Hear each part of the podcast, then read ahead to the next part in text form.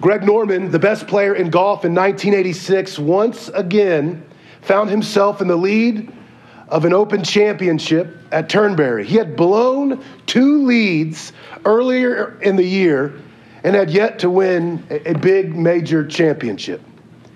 After the third round, legendary golfer Jack Nicklaus came to him in the clubhouse and said, You know, I've watched you in the last couple of majors where you didn't quite get it done. And I've seen a flaw repeated. The flaw Jack had spotted was Norman gripping the club too tight. This was causing Norman's ordinarily long, loose, and powerful golf swing to become shorter and tighter under pressure, which would cause him to hit wayward shots. So, Jack's advice to Norman he put his hands on my shoulder, Norman says, and he said, Just focus on your grip pressure tomorrow. That's it. Norman went on to win his first major championship by five strokes because he loosened his grip. Some of us live life tight gripped, especially when it comes to planning out our future, planning out our tomorrow, our, our year, and, and the next five years. Controlling life for us, for, for some of us, is king. And so we plan. Raise your hand if you're the planner in the marriage. One of you is the planner in the marriage. And, and so this sermon is for you just as much as is the plan destroyer in your marriage, who's uh, the other person. But we, we plan. We plan tomorrow. We plan this month. We plan this year. And some of us do it meticulously.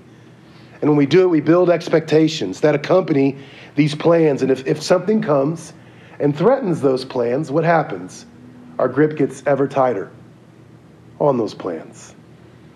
How tight is your grip on tomorrow? Today, James confronts tight grip planning and its pitfalls, and he also gives us a framework through which we ought to plan because we should. But he gives us an understanding of what we need to keep in mind as we plan and how we are to hold our future. Turn to James chapter 4. James, in this section, he comes back to the issue of the wealthy. He's speaking to the wealthy here. And today, he's going to talk about an issue that is prevalent among the wealthy, even though it's an issue for every single one of us that we face. So turn to James chapter 4, verse 13. Again, it's better if you read along with us and you know where we are at. You can use your phone, you can use your Bible uh, on your phone, does not matter. Encourage you to follow along with us. Look at verse 13. He says, Come now, you who say, Today or tomorrow we will go into such and such a town and spend a year there and trade and make a profit. The first century was one of great commercial activity. Uh, many Jews were what you would call traveling merchants. We today maybe call them salesmen. My father was a traveling salesman growing up. He would travel all over the world. I still have a deep love for honey roasted peanuts because that meant dad was coming home because he would always get off the flight. He would keep the package of honey roasted peanuts, and they were a treat. And so, honey roasted peanuts meant, hey, dad is back home. So, so I'm very familiar with the traveling merchant, with the traveling salesman. And this is who James addresses today. But as I said before, this issue is one we all face. These merchants had a four part business plan. It's nothing to scoff at. Time, place, duration, purpose. Everything is planned out. It's a commendable plan. So, what's the problem? Now, one would think it's the desire to make profit here for seemingly selfish gain with no regard for the poor in their communities. That may be part of the problem and something we need to guard against as believers, especially those of us in the business sector but it's something else that irks James. The problem is hinted at with the constant use of future tense indicative verbs. It's just a fancy way of saying the verbs are like this we will, we will, We will. We will. This will happen. They're claiming to have everything under their control. Time is under their control, today or tomorrow. Location is under their control, whether here or there. Duration is under their control. Their labor and profits are under their control. There are billions of factors at play here. Only one is needed to thwart their plans. But it's all under control. Their grip on tomorrow is tight, which is presumptuous and, and prideful. It's prideful, for their year long plans will go accordingly due to their own strength and self sufficiency and self confidence. It's presumptuous in that their certainty goes beyond what is right and appropriate in light of two things life and the sovereignty of God. Look at verse 14. Yet you do not know what tomorrow will bring. Let's say that again. Yet you do not know what tomorrow will bring. He goes, What is your life? And he answers that question For you are a mist that appears for a little time and then vanishes. Here's the problem with presumptuous, prideful planning life's uncertainty and life's brevity, the transient, fleeting nature of life. In regards to the former, you have no control over what tomorrow will bring.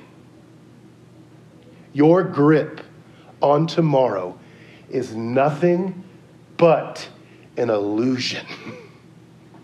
You cannot control every factor of life, and things may happen that are beyond your grip. You, you could get ill tomorrow. You could lose your job tomorrow. The housing market could crash tomorrow. A pandemic could hit tomorrow. In 2019, we all had big plans, right? We all had big plans for 2020. I'm going to get this done. I'm going to go on this vacation. I'm going to go here and here. I'm going to make a profit. I'm going to do this. I'm going to visit my family. Uh, my kids are going to play these sports, and uh, I'm, I'm, we're going to participate in these extracurricular activities. This is what's going to happen in my job. And then as 2020 rolled around, things started happening that were beyond your control. And you started Xing out dates on your calendar. Well, no more, no more flag football this year. No, well, no more summer, no more summer sports, summer track. We can't do that. I guess we can't visit our family. I guess we're canceling this vacation to the beach. Presumptuous planning is foolish because we do not know what tomorrow will bring. Life's uncertain. It's also foolish because of how transient this life actually is. You're a mist that appears for a little time and then vanishes. That's really uplifting. if you run in the cold weather, you know what your breath looks like. It's there one second, and it's gone the very next. James is like, You're making year long plans, and you don't even know if you're going to be here tomorrow. You're making year long plans with such certainty, but death could cut short your life on this earth as quickly as the wind blows away smoke. Presumptuous planning is foolish when faced with the uncertainty of the morrow and the transient nature of life. So, is all planning bad? One of the couples may be like, let's burn our calendars, delete the app. No, planning isn't bad. We're, we're Doug, Greg, and I on December 7th and 8th, we're going to get an Airbnb, eat some bad food, and we're going to plan out the entire year for Central Bible Church. We're going to plan out events, women's events, men's events. We're going to plan out, I mean, we'll, go as 12 months ahead We're going to plan out all sorts of different, what we're going to do in the summer, what we're going to teach, what our community groups are going to look like. We're going to plan out the entire year. But, but as we do so, we're going to adopt a certain disposition. And this is what James says in verse 15. Look at verse 15. Instead, you ought to say, if the Lord wills, we will live and do this or that. The solution isn't to stop planning. The solution is to insert this tiny phrase and fix it in your heart and your mind as you plan for the future. If the Lord wills.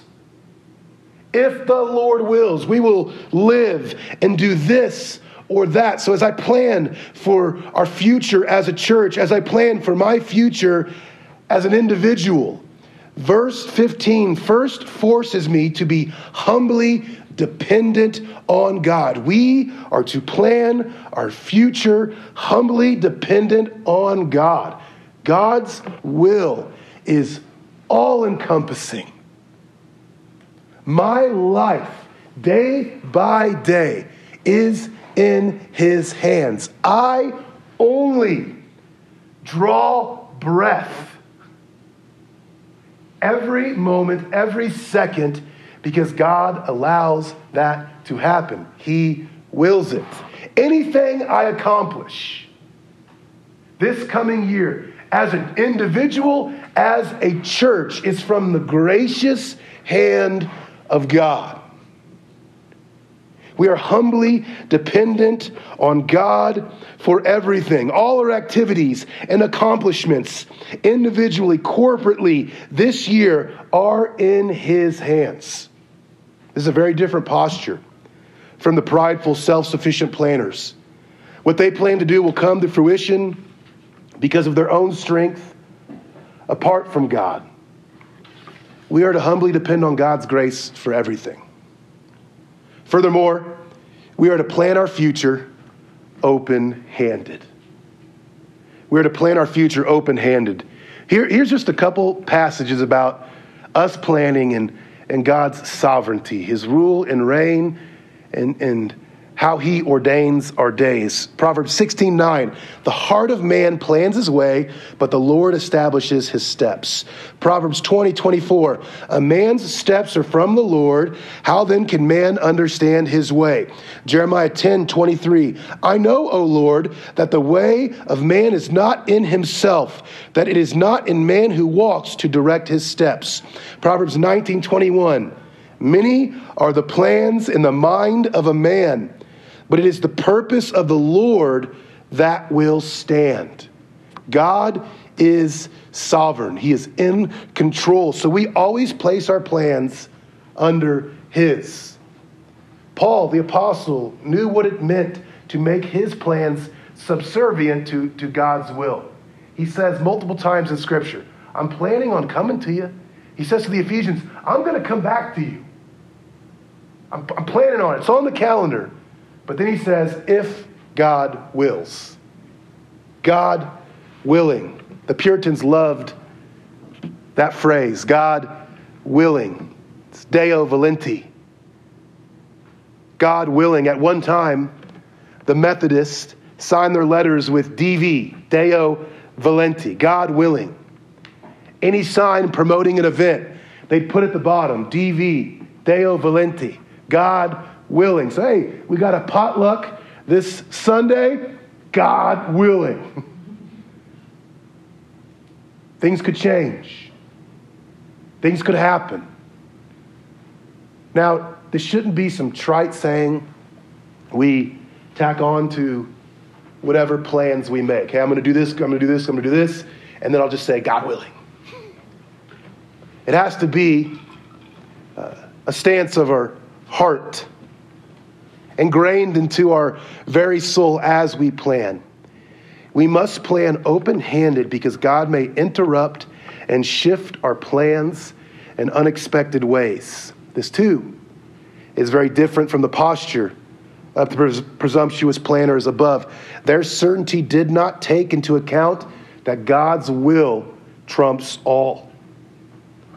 Therefore, I must allow room in my heart and schedule for my king's plan to overrule my plans. Whether they be my immediate plans for the future or what I have planned five years from now. Larry, what do you want to do for the rest of your life? I mean, if God wills, I want to be the pastor of Central Bible Church. I want to, hopefully, in a, in a few years, plant another church. Deo Volente, God willing. And then into old age, I want to, I don't want to retire. Like retirement would be death for me. I want to invest in people. I want to invest in the local community. I want to be a part, with, be a part of what's, what's going on. I also want to disciple pastors and encourage them in their walk with Jesus. God willing, if God wills. You know, I want to get to the age of 75. I, I want my children to go to college. I want a vacation in the spring. I want to go to the beach. I haven't been to the beach in a very long time. If God wills. I hold all of that with a loose grip because God may have something else for me.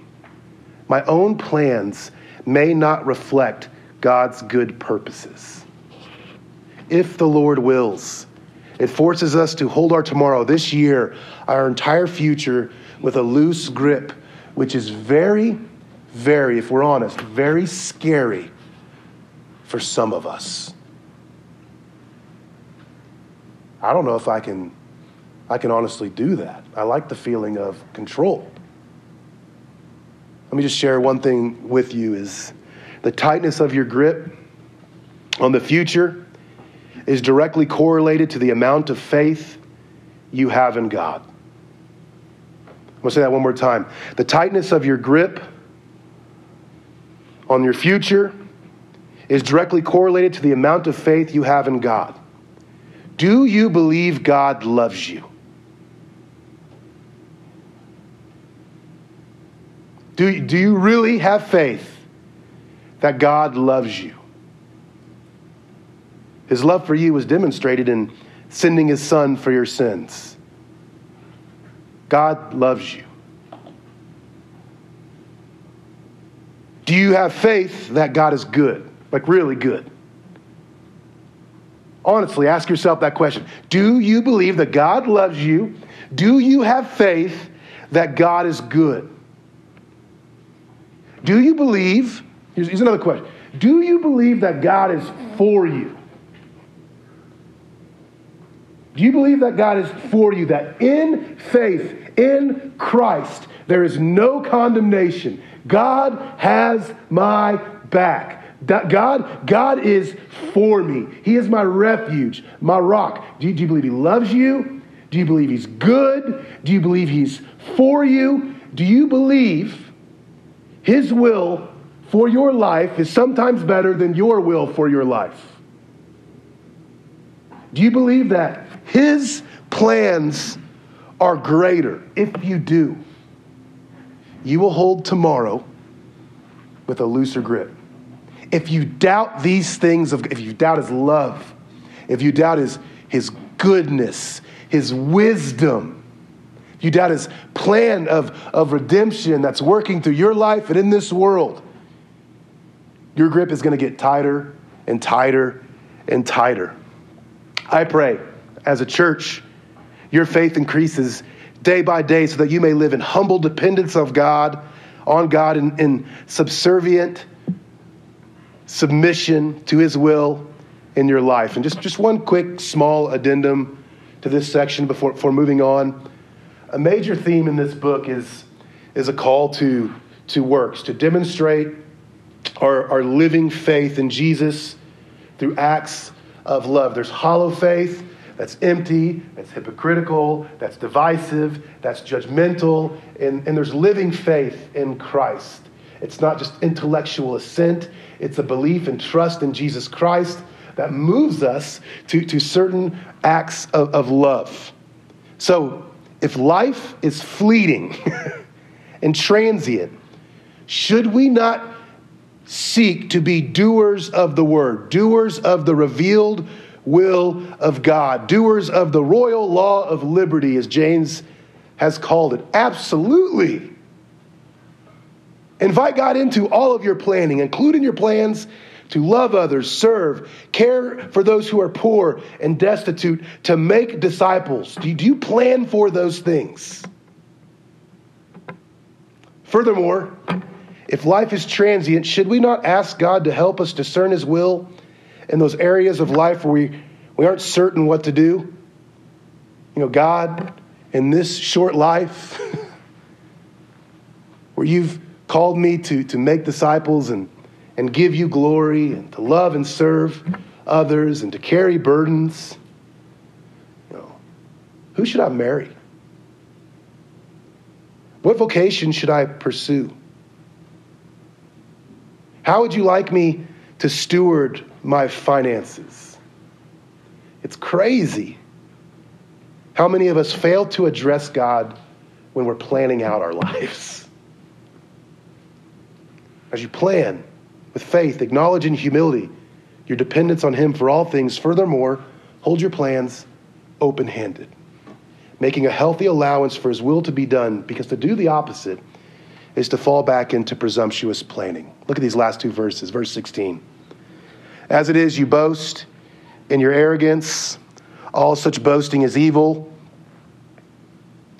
As it is now, you merchants are arrogant.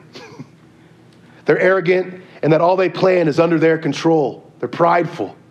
They lack a healthy reverence for the brevity of life and the, the changing nature of reality. Furthermore, absent is a healthy respect for God's sovereignty. And in ignorance, they, they boast in their autonomy apart from God. I don't need anybody to make sure these things happen, which God calls evil. God opposes the proud and gives grace to the humble. Look at verse 17. So whoever knows the right thing to do and fails to do it, for him is sin. Interesting verse to tack on to the end here. God desires for us to live a life of humility as we look to our future. Dependent on Him for every breath, we are to submit our plans to His will. That's the good in view here. And, and to fail to do it is sin, which really broadens our understanding of what sin actually is. Some of us are like, I'm not that bad of a person. I didn't have kill anybody, not murder, I've not stolen anything today. You know? But this, is all, this also tells us that sin isn't just failing, um, or, or isn't just doing wrong, it's, it's failing to do right. Well, did you love anybody? Did you serve anybody? Were you gracious, gracious and generous and, and forgiving? If not, that too is the sin of omission. I really want to end this passage with one practical application.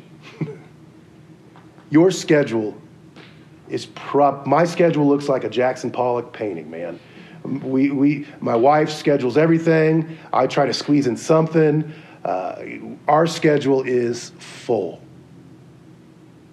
projects, reports, Christmas shopping. That's another, I love this season. It's so fun. Chauffeuring kids to practice. I mean, if you have kids that are old, they eat everything and they seem to wear 18 outfits a day. And so we're, we're doing groceries and we're doing laundry all, all of the time. I mean, our schedule is full. I got things to do. I'm a busy person. Loosen your grip up on the day enough to let God's plan override yours. Maybe He wants you to stop and, and pray with someone. Do you make allowance for that? Maybe He wants you to give attention to a friend in need who's calling you, who you know the conversation is going to last for more than 30 minutes. Maybe he wants you to stop and talk to your neighbor who's outside instead of running into your house, hitting the garage button, and getting on your phone or on your couch or getting to whatever you need to do. Maybe he wants you to stop so you can share the love of Jesus with them. Maybe he wants you to throw it all out so you can play with your kids and love them. So you can show your wife that you love them and care about them.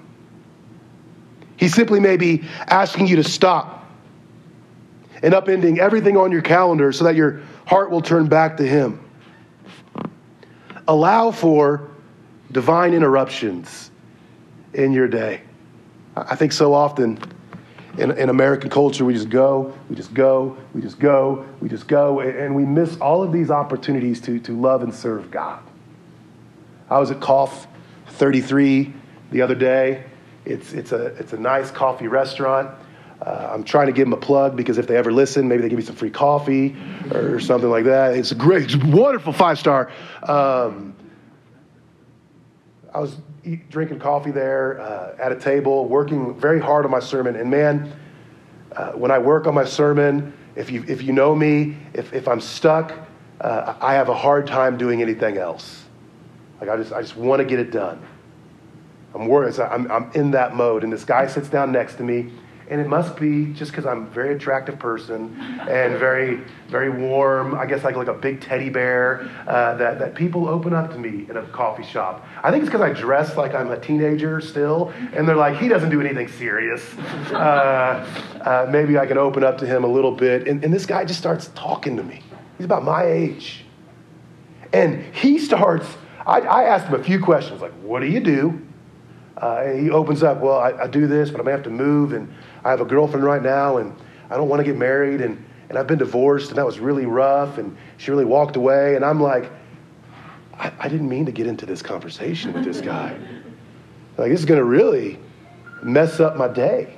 This is really, in, in my head, the whole time I'm thinking, hey, I'm looking for a break to get out of this conversation so I can get back into doing what I'm supposed to do, which is preach a message oh, dang it. it's to preach a message about making room for God's will in my life. Maybe this is, maybe this is actually one of those times. And so I put my computer to the side. And, and I, I guys, I was stressed doing it, to be honest. It was hard to do that. But I, but I, I looked at this man and, and I listened. And I asked him questions. And he started to say, man, I just really got disillusioned with my faith. And I was like, well, do you want to get re-illusioned? I don't even know if that's a word. and I, I got to speak to that, not a ton, but a little bit. Tried to give him a little hope. And I got to invite him to church because I sat in that moment just a little longer than I thought I should. Now I pray that he comes. I don't know if he will.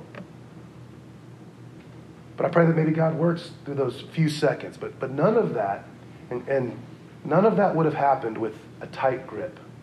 And guys, I am more tight gripped than I am loose gripped. I miss more of those opportunities than I honor.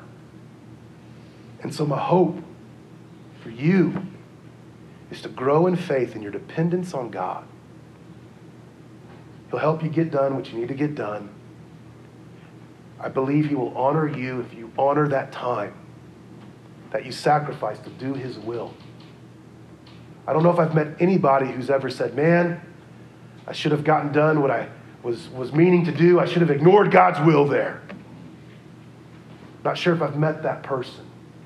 But I pray that your faith is, is strong enough in that moment and as you plan out the next five, ten years of your life you don't know what tomorrow holds. Life is short. God willing, may you depend on Him and may you plan and live life open handed. Amen?